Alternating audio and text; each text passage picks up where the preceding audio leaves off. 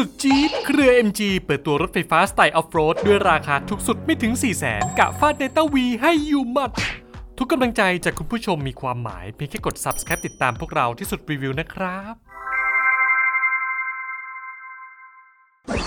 เรียกได้ว่าช่วงที่ผ่านมาหลายค่ายก็ขยันเปิดตัวรถไฟฟ้าเอาใจแฟนๆกันในรึมจนคุณพ่อบ้านหลายคนอยากจะเปลี่ยนเป็นรถไฟฟ้ากับเขาบ้าง ขอใจดีสู้เสือเขียนใบเบิกงบจากคุณภรรยา และมีอันต้องโดนตีกลับทุกครั้ง เพราะราคารถไฟฟ้าในตลาดตอนนี้ส่วนใหญ่ จะมีราคาราวๆ 9 0 0 0 0ถึง1ล้าน2แสนบาท ส่วนคันที่พอจะประหยัดงบราคาไม่เกิน 6 0 0 0 0ก็เห็นจะมีแค่เนต้าวีคันดีคันเดิม แต่จะดีกว่าไหมที่มีรถไฟฟ้าราคาสบายกระเป๋ามาให้คนไทยได้เลือกซื้อกันอีกคัน เดี๋ยววันนี้ที่สุดจะพาทุกคนไปดูรถไฟฟ้ายกสูงคันมินิสุดน่ารักนี่เครือ MG พร้อมสเปคและคาดการแนวโน้มมาไทยแบบจัดเต็ม ถ้าพร้อมแล้วไปเรียกคุณภรรยามานั่งดูด้วยกันเลยครับคันที่เราพูดถึงคือเป่าจุ้นเย็บเป็นรถ SUV ไฟฟ้าล้วนอเนกประสงค์ทรงกล่องจิ๋ว 3 ประตู 4 ที่นั่ง ที่ผลิตภายใต้ความร่วมมือของ 3 บริษัทยักษ์ใหญ่ อย่าง SAIC GM และวูหลิงและหนึ่งใน 3 บริษัทที่ว่านี้ก็คือบริษัทแม่ของ MG นั่นเอง เป่าจุนเย็บมีมิติตัวรถไซส์เล็กกระทัดรัดเหมือนเกิดมาเพื่อเอาใจสายมินิสุดๆ ตัวรถมีความยาว 3.381 เมตร กว้าง 1.685 สูง 1.721 และมีระยะฐานล้อยาว 2.11 เมตร พร้อมกาวเคลียร์แลนซ์สูงจากพื้นถนน 15 เซน แถมทางค่ายยังทุ่มทุน จัดสีตัวรถมาให้เลือกแบบจุกๆ ถึง 5 สี ตั้งแต่สีเหลืองส้ม Sunrise สีเขียวนีออน Morning สีขาว Clouds สีชมพูนีออน และสีดำ Deep Space หากจะบอกว่าดีไซน์ของตัวรถคันนี้ได้แรงบันดาลใจมาจากรถออฟโรดจากทั่วโลกก็คงไม่แปลกเท่าไหร่ แต่เชื่อว่าหลายคนน่าจะหยิบเจ้ารถคันนี้มาเทียบกับ Suzuki จิมนั่นเอ้ย Suzuki Jimny กันแน่ๆ โดยเป่าจุ้นคันนี้จะมีรูปทรงที่ดูโมเดิร์นและล้ำสมัย พร้อมกระจังหน้าแบบทึบสีดำเงา พร้อมไฟหน้า LED แบบโปรเจคเตอร์ทรงสี่เหลี่ยม และไฟ Daytime Running Light 4แถบด้านในชุดไฟหน้านอกจากนี้ตรงกลางยังเป็นฝาครอบช่องชาร์จไฟ และยังมีช่องซ่อนเงิน เอ้ย ช่องเก็บของใต้ฝากระโปรงหน้า ที่จุได้ 35 ลิตร แต่ยังสามารถกลายร่างเป็นตู้เย็นหรือเตาไมโครเวฟเคลื่อนที่ เอาไว้แช่หรืออุ่นของได้อีกต่างหากแบบนี้เอาไว้เปิดรถปาร์ตี้คืนวันเสาร์กับชาวแก๊งได้สบายๆเลยนะเนี่ยเท่านั้นยังไม่พอ ทางค่ายยังเพิ่มความบึกบึนสไตล์รถ SUV ด้วยการทำบังโคลนยึดออกมาจากตัวรถ พร้อมล้ออัลลอยขนาด 15 นิ้ว หุ้มด้วยยางหลิงหลง Crosswind All Terrain ขนาด 205ทับ65 R15 ประตูท้ายที่เปิดออกด้านข้าง จอ Car Watch หรือจอเล็กๆ ทรงสี่เหลี่ยมที่เอาไว้แสดงภาพหรือข้อความต่างๆ เพื่อเอาไว้ด่า เอ้ย บอกทางคันหลังให้ขับตามแบบชิวๆ ตบท้ายด้วย rack บนหลังคาที่สามารถเลือกติดตั้งได้แถมยังรองรับน้ำหนักได้ถึง 30 กิโลกรัม ส่วนภายในก็ถือว่าหล่อเหลาเอาการสำหรับรถไซส์เล็กน่ารักน่ารักแบบนี้ ไม่ว่าจะเป็นการออกแบบที่เน้นความเรียบง่าย แต่แฝงไปด้วยความแข็งแกร่งโดยการหุ้มหนังสังเคราะห์เพื่อเพิ่มความหรูหรารอบคัน ส่วนหน้าจอจะเป็นแบบ 2 จอเชื่อมต่อกันเป็นแนวยาว โดยจอมาตรวัดดิจิตอลและจอกลาง infotainment จะมีขนาดจอละ 10.25 นิ้วเท่ากัน รองรับการเชื่อมต่ออินเทอร์เน็ต และยังมีระบบ AI คอยรับคำสั่งเสียงต่างๆ ตรงบริเวณคอนโซลกลางจะเป็นตำแหน่งของเบรกมือไฟฟ้าและปุ่มเปลี่ยนเกียร์ ตบท้ายด้วยแอร์ auto แบบฉ่ำๆ พร้อม feature กรองฝุ่น PM 2.5 ที่สามารถสูดอากาศบริสุทธิ์แบบเต็มปอดกันไปเลย ที่พีคสุดคือเบาะคู่หน้าจะเป็นแบบปรับไฟฟ้า โดยเบาะคนขับจะปรับได้ 6 ทิศทาง ส่วนเบาะข้างคนขับจะปรับได้ 4 ทิศทาง โดยจะมีให้เลือกทั้งหมด 2 สี ส่วนเบาะเทาหลังก็สามารถนั่งได้ 2 คน แยกพับได้แบบ 50-50 ถ้าคุณภรรยาด้านเป็นสายช้อปปิ้งจรถคันนี้ก็สามารถเพิ่มความจุเป็น 715 ลิตร ด้วยการพับเบาะหลังลงทั้งหมดได้เหมือนกันนะคุ้มพลังของเป่าจุนเย็บจะมาพร้อมกับมอเตอร์ไฟฟ้า 1 ตัวกับเครื่องล้อหลังให้กำลังสูงสุด 68 แรงม้า แรงบิดสูงสุด 140 นิวตันเมตร ส่วนแบตเตอรี่จะเป็นแบบลิเธียมไอออนฟอสเฟตขนาด 28.1 กิโลวัตต์อาวทำความเร็วสูงสุดได้ที่ 100 กิโลเมตรต่อชั่วโมง วิ่งได้ไกลสุด 303 กิโลเมตรตามมาตรฐาน CLTC ของจีน แถมทางค่ายยังจัดหนักด้วยระบบความปลอดภัยแบบเต็มแม็กซ์ไม่ว่าจะเป็น ถุงลมคู่หน้า ABS EBD ESC BSD LDW LKA JJ TPMS A B D O W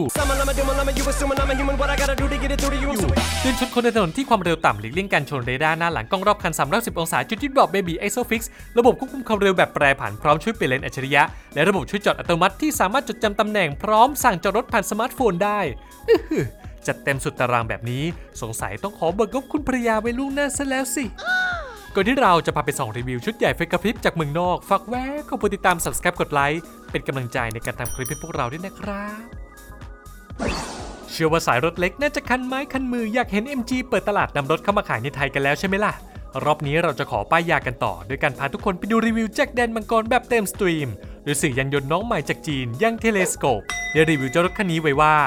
เป่าจุน Yep เป็นรถที่ใช้คำว่าน่ารักได้เปลืองสุดๆ ด้วยดีไซน์การออกแบบสไตล์ off road ที่จับมาตบให้เข้ารูปเข้ารอยในขนาดตะมุตะมิไม่เหมือนรถ mini EV คันอื่นๆ ที่ขายในจีนตอนนี้ โดยตัวรถจะมีความยาวไม่เกิน 3.4 เมตร เวลาไปจอดเทียบกับรถ SUV รถแฮชแบ็กหรือรถซีดานคันอื่นๆ เรียกได้ว่าจิ๋วแต่แจ๋วจริง ๆ เพราะถึงแม้ตัวรถจะไม่ได้ยาวมาก แต่ความสูงกลับอยู่ในระดับมาตรฐานทั่วไป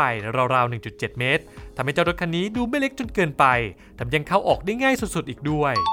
ส่วนไฮไลท์เด็ดต้องยกให้จอ Car Watch ที่สามารถพิมพ์ข้อความหรืออัปโหลดรูปผ่านแอปในมือถือ เอาไว้โชว์เพื่อนร่วมถนนยามรถติดได้สบายๆ หน้าจอก็คมชัดสู้แสง แต่สำหรับใครที่เจอรถคันหน้าปาดซ้ายปาดขวาไม่เปิดไฟเลี้ยว แล้วอยากจะปากแจวสักดอก อาจจะต้องเซ็งกันเป็นแถวเพราะรูปและข้อความที่เราอัปโหลดลงจอจะต้องได้รับการตรวจสอบก่อนนะจ๊ะ